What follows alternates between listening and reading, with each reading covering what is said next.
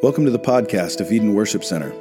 We believe that God has perfectly revealed himself through Scripture alone, and that salvation comes by grace alone, from faith alone, in Christ alone, and that everything is for the glory of God alone. So as we study God's unchanging, inerrant word together, ask God to open your eyes, to open your eyes to see yourself and your own sin clearly. Open your eyes to see Jesus clearly, and pray that God would give you the grace to repent to turn from your sin and the faith to trust in Christ alone for your salvation. If you'd like more information, go to our website at edenworshipcenter.co. Good. Look with me in Acts chapter 18. We read these verses together earlier, but I want to just start off by reading in verse 12 again. Acts 18, we're looking at the passage uh, 12 through 13. Verse 12 says, When Gallio was proconsul of Achaia, the Jews made a united attack on Paul and brought him before the tribunal, saying, This man has, is persuading people to worship God contrary to the law. But when Paul was about to open his mouth, Gallio said to the Jews, If it were a matter of wrongdoing or vicious crime, O Jews, I would have reason to accept your complaint. But since it's a matter, a question about words and names, your own law, see to it yourself. I refuse to be a judge of these things. And he drove them from the tribunal. And they all seized Sosthenes, the ruler of the synagogue, and beat him in front of the tribunal. But Gallio paid no attention to any of this. Uh, we've been studying throughout the book of Acts this progression in the second missionary journey of Paul and Silas now, who is with him, uh, Luke, who is with him, Timothy, who is with him, and now uh, Aquila and Priscilla are traveling with him, although they're, they're going to stay put here. And as we do this, one of the interesting things, and I, I, I'll just give you the little behind the scenes for what I'm looking for so often when I read God's word, is there's so many people out in this world who reject the scripture. They reject it not only as uh, authoritative for their life, but they reject it as just myth and fairy tale. So I'm always looking for where are those little clues that the, either the New Testament or the Old Testament gives us that anchors this in history and reality. And this is one of those. That the fact that we're told that Gallio is the proconsul is a timestamp on this passage as well. We talked about this when Paul arrived at the beginning, that this had to happen because of it said that the Emperor Claudius had expelled the Jews from Rome. We know that happened in AD 49. And we're told that the passage we read last week that Paul stays for about a year and a half.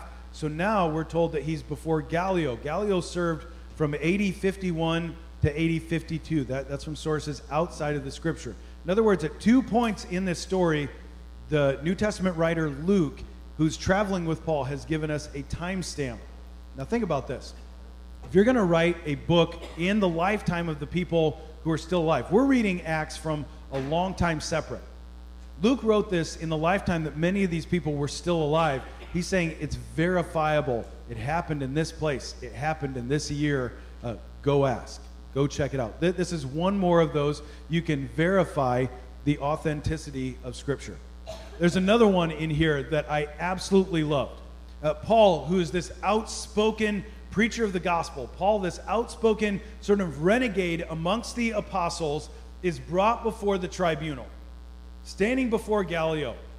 The sort of ambiguous, we'll talk about this, the ambiguous charges are laid against him, and Paul, who is ready in season and out of season to give a defense for the faith that he confesses, is about to open his mouth. You know what that tells me? That tells me eyewitness. That tells me Luke is standing there. As the charges are laid, here's what, if Luke was not an eyewitness, what you would read. And they, they brought the charges against him, but Paul never spoke. Gallio said this, except Luke saw something, and it's the same thing you and I have seen in conversation and rooms before. You ever been in one of those situations where two people go to speak at the same time? It's a little bit awkward, uncomfortable. It gets even worse when two people go to pray at the same time. You've been in those meetings? And you're like, I'm never praying out loud again. I don't know. I, all I got out was, Dear Lord. Oh no, John's praying, right? Uh, and this awkward sort of moment in the conversation, which you only get if you're an eyewitness to the event. So again, this places Luke in this room. I love that because, again, what we're being reminded is this is authentic eyewitness testimony. This is a real story. These are real people, these are real events.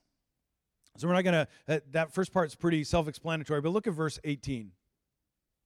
After this, Paul stayed many days longer and then took leave of the brothers to set sail for Syria, and with him Priscilla and Aquila. Priscilla and Aquila, we, we were introduced to uh, this couple that had come to Corinth when he was there, and Paul is working with them. Paul has been discipling them, and as he leaves, they are traveling with him now. They're a married couple. Paul has been spiritually pouring into them. But I want you to notice something in your Bible here. It's interesting that most of the time that Priscilla and Aquila are mentioned in the New Testament, it's her name first. So, most of the time when uh, we're talking about a couple even today, we'll often, unless we're related to them, if we're related to the woman, we may mention her name first. Most of the time, we mention the guy's name. That surely happened in this time.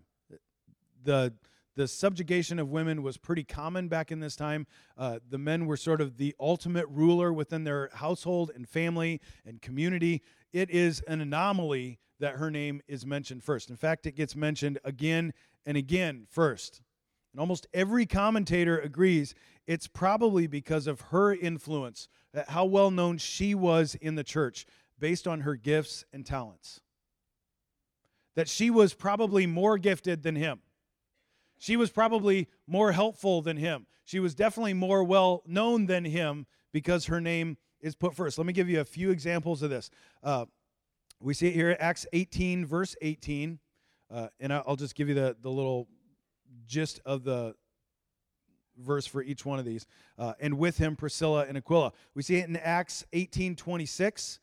Uh, where it says he began to speak boldly in the synagogue, uh, talking about Apollos. But when Priscilla and Aquila, so at this point, Paul has left them, it's just uh, Priscilla and Aquila who are there, heard him, they took him aside and explained to him the way of God more accurately. Uh, it's in Romans chapter 16, verse 3. Greet Prisca, which is a shorthand name for Priscilla, Prisca and Aquila, my fellow workers in Christ Jesus. 2 Timothy 4:19 greet Prisca and Aquila and the household of Onesiphorus. It is significant that there's only two times in the New Testament that his name comes first. Now, I bailed him out last week a little bit by uh, letting you know that he actually does have a man's name, and it means eagle in Latin. It is it. It's all always struck me weird that it seemed. Never mind. Anyway, so uh, he actually does have a rather manly name. We just don't speak Latin, and so it doesn't come out too well. But there's two times, and the first one is when Paul meets them when Paul is introduced to them and begins uh, work and ministry and discipling with them, when I'm choosing, as Paul the Apostle, to pour into this couple, I'm going to pour into Aquila and Priscilla. It's really significant. And the second time is later on in his ministry. In fact, it's mentioned in 1 Corinthians 16, verse 19. And this is when it's in reference to a church that is meeting in their house, a church that they are responsible for and overseeing. This is the only other time that the husband's name gets mentioned first. The churches of Asia send you greetings. Aquila and Prisca, together with the church in their house, send you hearty greetings in the Lord. And I want us to just think about this for just a moment if Paul writes this intentionally, four out of the six times they're mentioned, uh, her name is at the beginning. It's probably telling us something, but I think it tells us something even more at the two where his name are first. When it came to, I'm going to pour the gospel into this family, I'm going to disciple this family, he is careful to say, God has chosen to place the man at the head of this household. I will pour into him, even though his wife is going to outshine him. Almost every commentator agrees that her gifts and abilities outshined her husband. And yet there's there's this responsibility. Was it because he's better than her? Because he's smarter than her? Absolutely not, because all the other references seem to kind of point the other direction. Are you following with me? And the other time is when he talks specifically about the church for which they are responsible for. Again, her talents, her gifts, her abilities seem to push beyond what Aquila's did, and yet Paul anchors the responsibility for that church primarily in him before her. This doesn't necessarily sit well in a day that's very egalitarian. We want equality on all levels. And I would say God has absolutely 100% made us equal before Him, but God did not make Aquila and Priscilla equal. Now, all those of you are sitting there going, oh my gosh, like this is just male domination. No, the answer to God did not make them equal was He made Priscilla slightly better than her husband, slightly more influential, slightly more well known, maybe more well gifted. And yet, here's what they chose to do, and that is image what Paul would describe in Ephesians chapter 5 as the relationship between Christ and his church. And Paul says this is what marriage is actually all about. It is a living picture, a living action document before the world for the world to read of what it looks like for Christ to love his church, for the husband to love his wife, and for the wife, the church, to surrender to her Savior, or for the wife to submit to her husband. This is not because of gifts or talents or abilities, it's because we want to image Jesus well in this earth. Man, you guys are quiet. With all of her gifts and abilities, Paul seems to clearly place the responsibility for the church on his shoulders. Not because of anything, this is important, not because of anything greater in him or lesser in her, but to intentionally image the complementarity of Christ and his church. That Christ and his church actually complement each other. We are never called to take the position of Christ for the church. Even as a pastor, our pastors will never be called to take the position of headship in this church. Amen? I'm going to make you do it. Even as pastors, we will never be called to take the position of headship in this church. Amen? Amen, because it belongs to Jesus. You with me?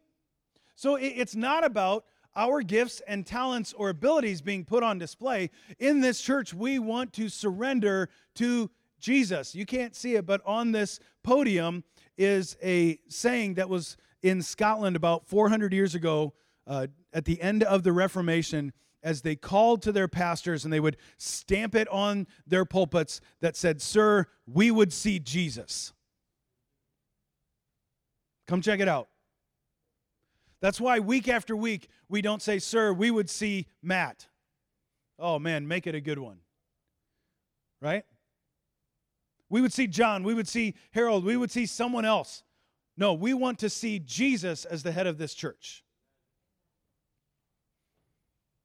If you have your bulletins, this is one of the fill in the blanks for you. Our marriages and ministries have the opportunity to reflect the image of Christ's love for his church and the church's loving submission to Jesus. In our marriages, in our ministries, so how you interact with your husband or your wife, how you interact in ministry with the church and with the world around you, we have an opportunity to reflect the image of Christ's love for his church and the church's loving submission to Jesus, not based on talents, gifts, and abilities. Man, I, I want to just say that again and again because these things have actually been used in the past to kind of squash women down. Well, the ladies should stay silent on this one. We, you know, let the men sort this out. They're the they're the weaker sex. Guys, I don't know about you, but if I didn't have a godly wife who was talking to me, encouraging me, occasionally getting on my case,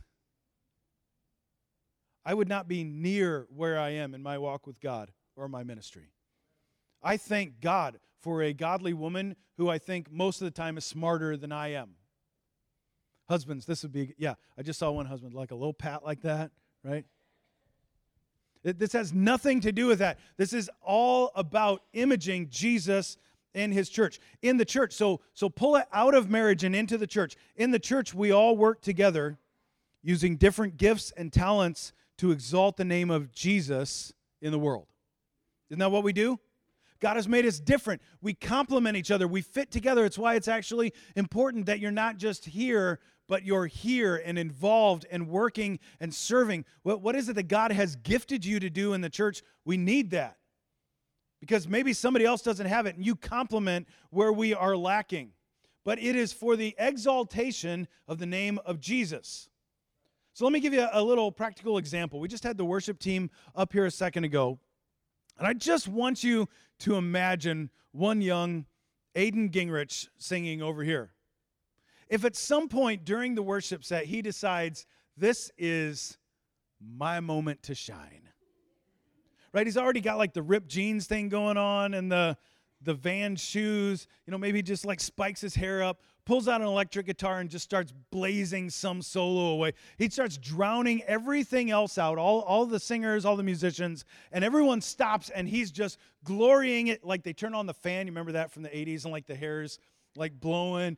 Eh, if it was all about putting my gifts and talents on display, we would say you're just putting on a show. This is all about your ego being satisfied. Uh, look what I can do. Man, church, be a little careful on what you say yes and amen to, because now pull that back into our marriages. Look what I can do.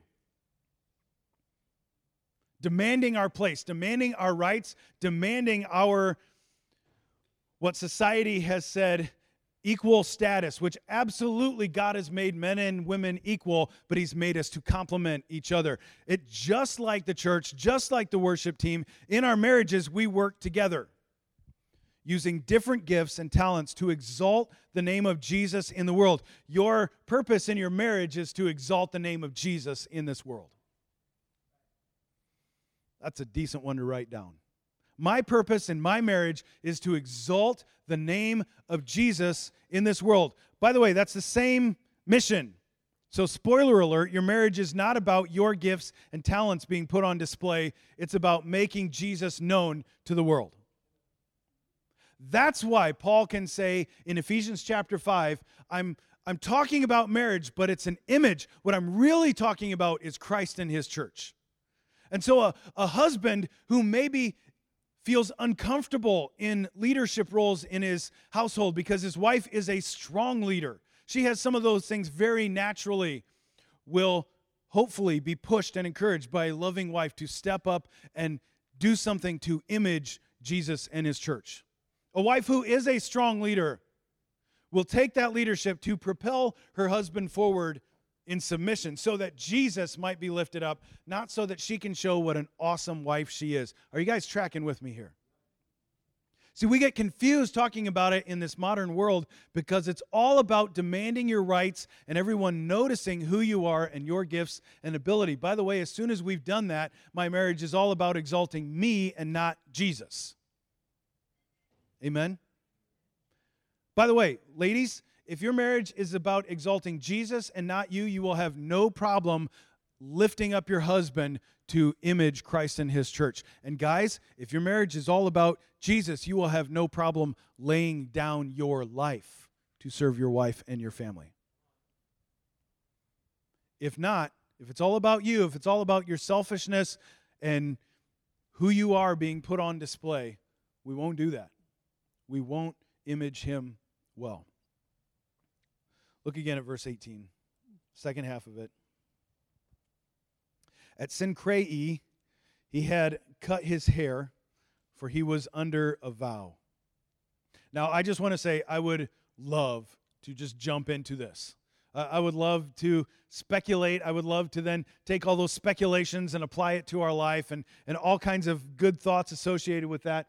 Uh, I, I'm just going to make a couple comments on this. Besides cutting or not cutting, uh, because vows in the New Testament and Old Testament varied a little bit on that. Of your hair, such a vow mandated strict purity, refraining from strong drink. One would have undergone such a vow either in seeking God's blessing or after something to express thankfulness to God. So I, am going to be doing something difficult. I want to seek the blessing of God, or God, I can't believe you brought us through that I want to express my thanksgiving in this time, it was a time period of making this vow before God. The truth is, in the New Testament, none of these details are clear. So I could give you wild speculations on both sides and then applications for you on how you should therefore live your lives, but the Bible isn't clear, so I'm not going to speculate either. But I'll say this, right? So this one again is in your notes. When we all have spiritual ups and downs in this life, and we do. Times that go good, times that go bad, times where we have something huge laying in front of us and we're crying out for God's blessing times where God has brought us through something and we are grateful for his provision, his faithfulness. No matter where it is that we are, God's design is to cause us to trust him, depend on him, and surrender to him. Anyone ever said this before? God, why am I going through this? Why is this happening? Why does this have to happen to me? So that I would trust him, depend on him, and therefore surrender to Him. Now, that's important because that's super easy to come to on a Sunday morning. And it's really difficult. As I was walking out of the service last week, uh, I got a text message from a friend of mine, Brandon Hooley, on the Shipsheet Police Department. We've been praying for his mom, Deanna, uh, who was looking at a really long battle with cancer. Uh, cancer is just an ugly, ugly thing. And it was like 12:35 when I looked at my phone that said, "I have no idea what happened, but she's on life support. The doctors say she's not coming out of it. We're going to pull the plug." It's one thing to sit in these seats with everything going good and the sun shining and say, God, everything you bring in my life, especially the difficult things, are to cause me to trust you, depend on you, and therefore surrender my life to you. If you don't settle that now at 12:30 when you have to pull your mom off life support, it won't be there for you. You have to know that God is good. You have to know that God is sovereign and he is working all things together for good. For those who love him and have been called according to his purpose. Look at verse 19. They came to Ephesus. And he left them there, that's Priscilla and Aquila. But he himself went into the synagogue and reasoned with the Jews. When they asked him to stay for a longer period, he declined. But on taking leave of them, he said, I will return to you if God wills. And he, that's Paul, set sail from Ephesus. I want to just think with us for just a minute about this phrase, the Lord wills. It used to be a very, very common phrase, uh, especially uh, maybe those of you who are a little bit older can remember uh, seeing different things, maybe even in print. Uh, we're going to do this and that. And afterwards, it would have the initials DV. I don't know if anybody remembers that.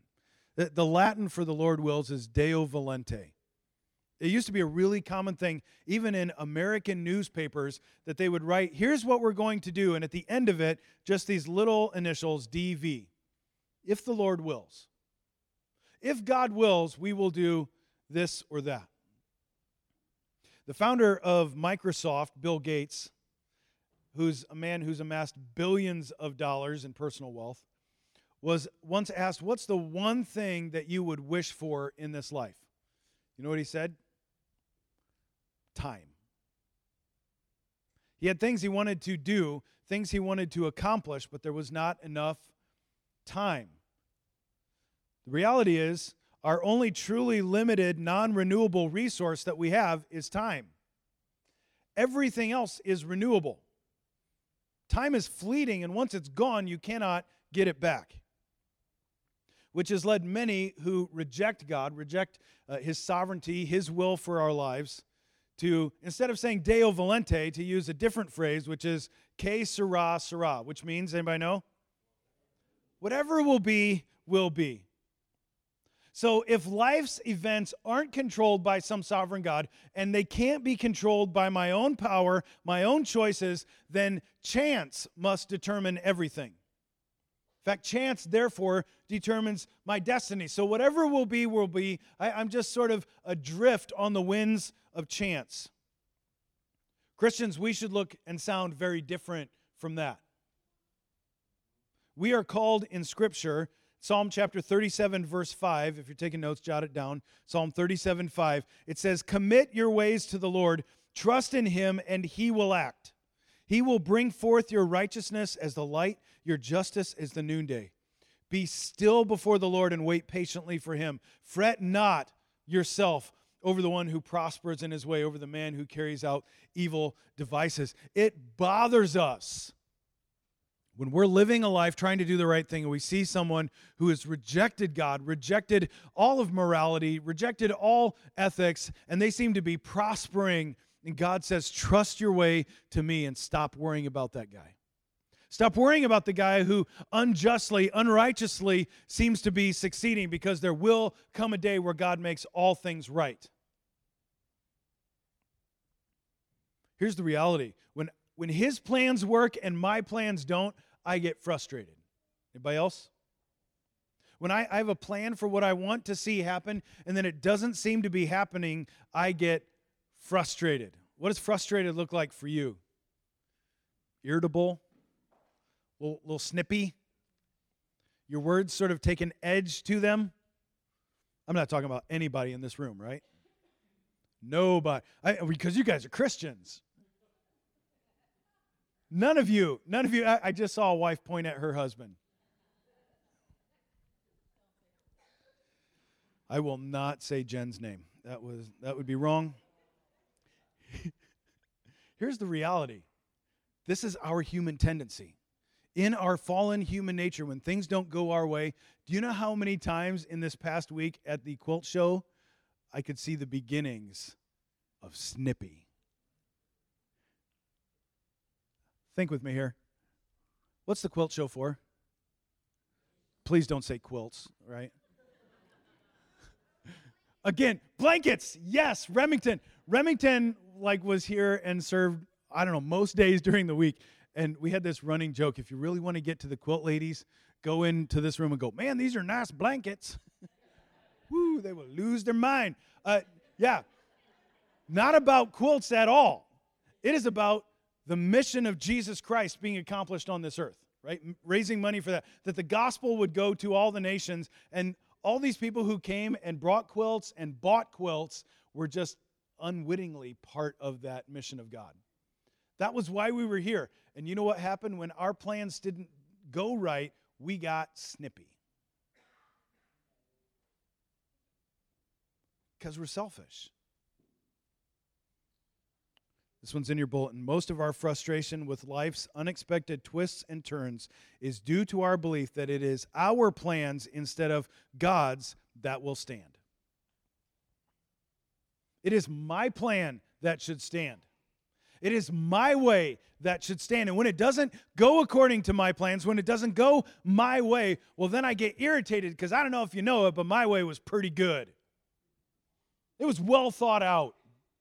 This is the, how things should have gone, but we forget that God has never promised that your plans will stand. He's promised that His plans will stand.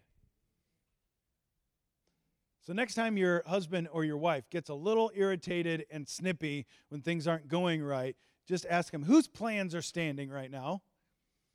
Is it yours or God's? Say it from a distance, right? I mean, like, don't be in swinging range when you say that. Proverbs chapter 19, verse 21 says, Many are the plans of a person's heart, but it is the Lord's purpose that prevails.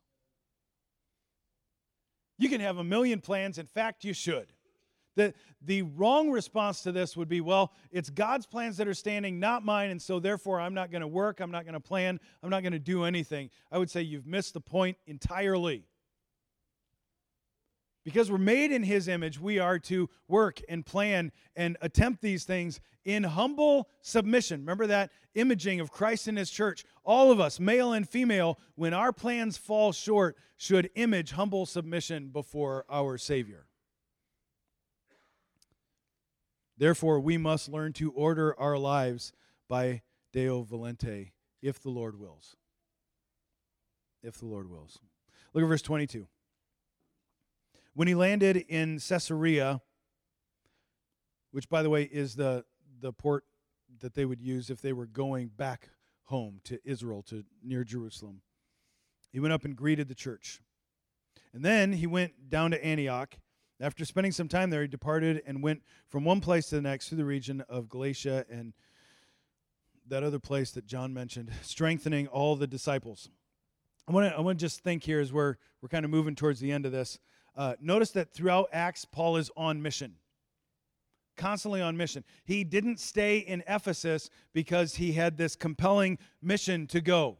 He was going to be going back towards Jerusalem. He was going to be going back towards Antioch. But even on mission, he has this overriding desire to preach the gospel. So before he leaves in Ephesus, he goes to the synagogue and he preaches one more time. And they beg him to stay. Normally, Paul stays long enough that they beg him to leave.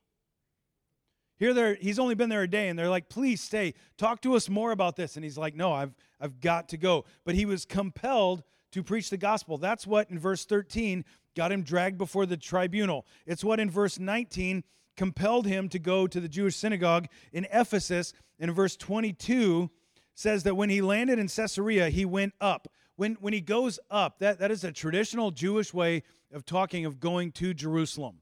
The city on a hill, the city was built into these mountains. And so, all throughout even Old Testament times, it would talk about someone going up.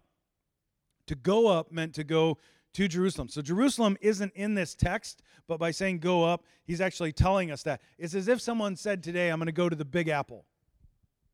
They're going to the Big Apple. Where are they going? New York City, right? Same, same principle. Greets the church and then goes to Antioch, spending time with there, pouring into the churches, strengthening the disciples. Let, let me just say this to you. As busy as our lives are, as important as the mission is, people are the mission. That's in your bulletin if you want to write that one down. People are the mission. And it's easy to forget that. One of my favorite examples of this is a Princeton psychological study they did back in 1973, where they recruited 67 students from Princeton Theological Seminary, which I think may call it into question just at the beginning, but that's my idea of Princeton Theological Seminary. Uh, so they're, they're studying religious studies, and they said, We want you to, to come. They didn't tell them they're in a, a psychological experiment. They said, We want you to come and give a lecture at such and such a time on the parable of the Good Samaritan. They actually pointed it to the parable of the Good Samaritan. And then while they're going from building A to building B, they would encounter an actor, an actor who was part of the experiment, who's either laying on the ground or laying in a doorway, sort of doubled over, eyes closed, coughing, acting like they're in severe pain. And these young seminary students would have to pass by them and see what would happen. Here was their guess they guessed that the pressure of time would be the determining factor on whether or not they stopped to help. So they amped it up a little bit. They made uh, a high hurry, a middle hurry, and a low hurry. So the high hurry ones, they, they told them, We want you to go give this speech on the Good Samaritan. And then right before they leave, they would say, Oh, wait, you're late. They expected you a few minutes ago. You better get moving high hurry. Uh, to a second group, they said, The assistant is ready for you. Please go over there right now. Sort of a, a moderate hurry. You're not late, but it, right now. And then the low hurry. It'll be a few minutes before they're ready. You may want to head on over there. Here's what they found only 40% of the seminary students who were on their way to give a lecture on the Good Samaritan stopped to help the person on the ground. In fact, several of them stepped over his body on the ground. What made the determining factor? We have a slide for this. Those with low hurry, 63% of them stopped. If they weren't in a hurry, they stopped. Those with medium hurry, uh, the assistant's ready for you now, go on over. Under half of them, 45%, stopped. And if they were told that they were late, 10% stopped to help. Church, I want you to, to latch on to this. The crucial factor being not care and compassion, but how much of a hurry they were in. And my question for us is how much of a hurry are we in in this life? How important, see, this comes back to plans. Whose plans will stand, ours or God's? There's a chance if you meet that person huddled up on the side of the road, God just changed your plans for this day. Whose plans stand in your life? How about you? How do you do with that? Real quickly, look back at verse 15 with me here. Verse 15, he's standing before Gallio, the proconsul. The charges have been brought, they're, they're kind of ambiguous. You can't tell is it Jewish law? Is it Roman law? Whose law has he broken? Verse 15 says, But since this is a matter and a question of words and names in your own law, see to it yourself. I refuse to be a judge in these things. Most people outside of the church, most non Christians today, think this is basically what Christians do. We just argue over words and names and laws, and it's a complete waste of time. Many Christians today have the same opinion. We're, we're just making a big deal out of nothing. A, a lot of times, this gets attached to someone saying something like, and this is why I hate denominations. All they do is they argue about words and names. That has been true for sure at some point. But I want us to think about something. True Christianity, what makes us distinct from the world and other religion, comes down to what we believe about words and names, or what we fail to believe about words and names. Words, words of the gospel, the story of God's plan to save his people and bring glory to himself. Words of God's law, the outline for God's plan for how we should live in a world that God has made. Words of theology. Theology is just a fancy word for the study and understanding of God, the revealing of the God who made all things. These words make us distinct. These words are who we are. That's why when a church compromises what they believe, when a church rejects the authority of Scripture and tries to blend in with a secular world or tries to blend in with other world religions by saying something insane like we have the same God, they have ceased to be a church. Because the church is defined by words and names. The names they were arguing about is the same name that we are arguing about today in much of the world, and that is the name of Jesus. The name of Messiah or Savior being attached to that. That is the name that divided these early Christians. It divides Christians today. It is Jesus. Acts chapter 4, verse 12 says, Salvation is found in no one else no one else, for there is no other name under heaven given to mankind by which we must be saved. Paul's entire ministry of planting churches by preaching and declaring and arguing that Jesus was the Messiah. That was his plan for planting churches. Arguing with these Jewish people who had all of the religion in place but had missed that Jesus was the Messiah, that the Messiah would come and suffer, that he died as a substitute, not just for the Jewish people, but for people from every nation who would believe in him. Today, that name still divides people. Most people in our world do not have a problem with a small g God or a higher power. They have no problem at all with an inclusive modern church that never talks about sin. They have no problem with pastors who only talk about unlimited potential for good inside every one of us if we would only just believe in ourselves. In fact, a secular, God hating world loves those type of churches and loves those type of pastors. But mention Jesus mention that you actually believe that the Word of God is right when it says in John 14, 6, Jesus is saying, I am the way, the truth, and the life, and no one comes to the Father except through me. No one. No well intentioned Muslim, no well intentioned Buddhist or Hindu, no well intentioned secular person who's a good person at heart. No one comes to the Father except through me, and watch how quickly they turn against you. Just watch.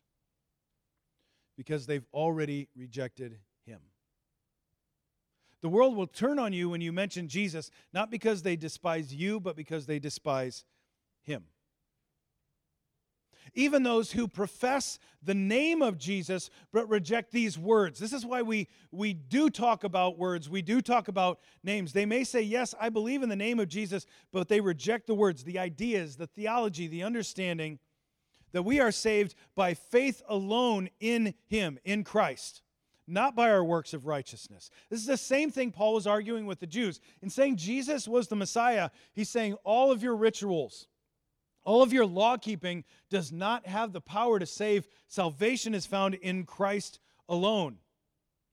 Those churches that say they believe in Jesus but reject salvation by faith alone rightly stand apart, separate from evangelical gospel centered church.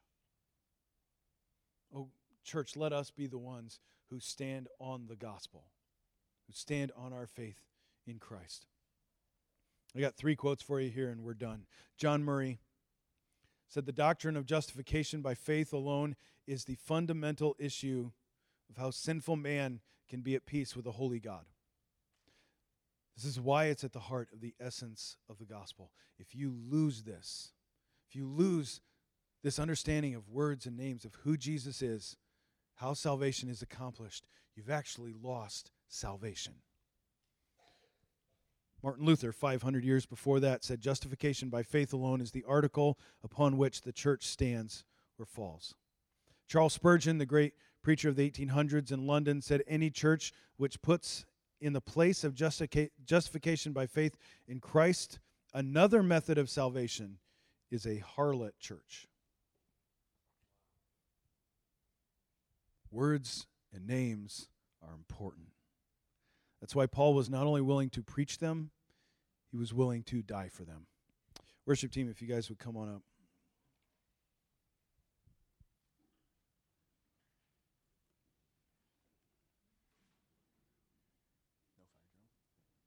So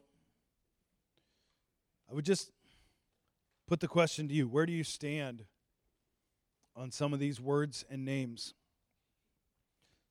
Jesus, salvation through grace alone, through faith alone, in Christ alone. Maybe you've been one of those people who's been content to come to church for a lot of years, but hasn't really, it, maybe you've given your heart, but you've never given your head. You've never really thought into who God is. And I would challenge you today it's important that you think about these words and names that the first century church was willing to die for, that churches all through the century, centuries have been willing to die for, and that today there are missionaries willing to give their life for the sake of this gospel. Maybe you even call yourself a Christian, but have thought most of these things that we're talking about don't matter. In fact, it, all you have to do is separate yourself from the church. We've had so many people in it. It just rips my heart out to see this. People who have been people that we've known and loved and gone to church with, and then they get separated from the church and start saying things like, well, all you have to really do is be a good person. And start justifying sin. Salvation through some other means. Do you really need to just believe in Jesus? Aren't there many paths to God? To you, I, I would say this the Bible hasn't called us to be Christians. Just in case you were sleeping, I'll repeat that. The Bible has not called us to be Christians. The Bible, Christians is a name that was put on the church. The Bible calls us to be followers and disciples of Jesus Christ.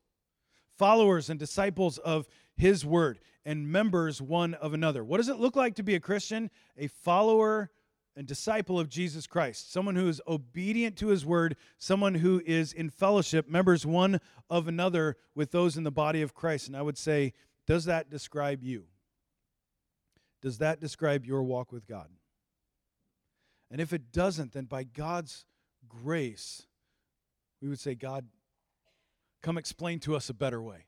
Even as Aquila and Priscilla did with Apollos, come and explain the gospel a bit more clearly so our faith can be put on Jesus Christ and Him alone. It's one of the reasons why we take communion every single week. It reminds us that our salvation is not anchored in our gathering. There are some denominations who taking communion is actually part of our earning merit before God that we would make it to heaven.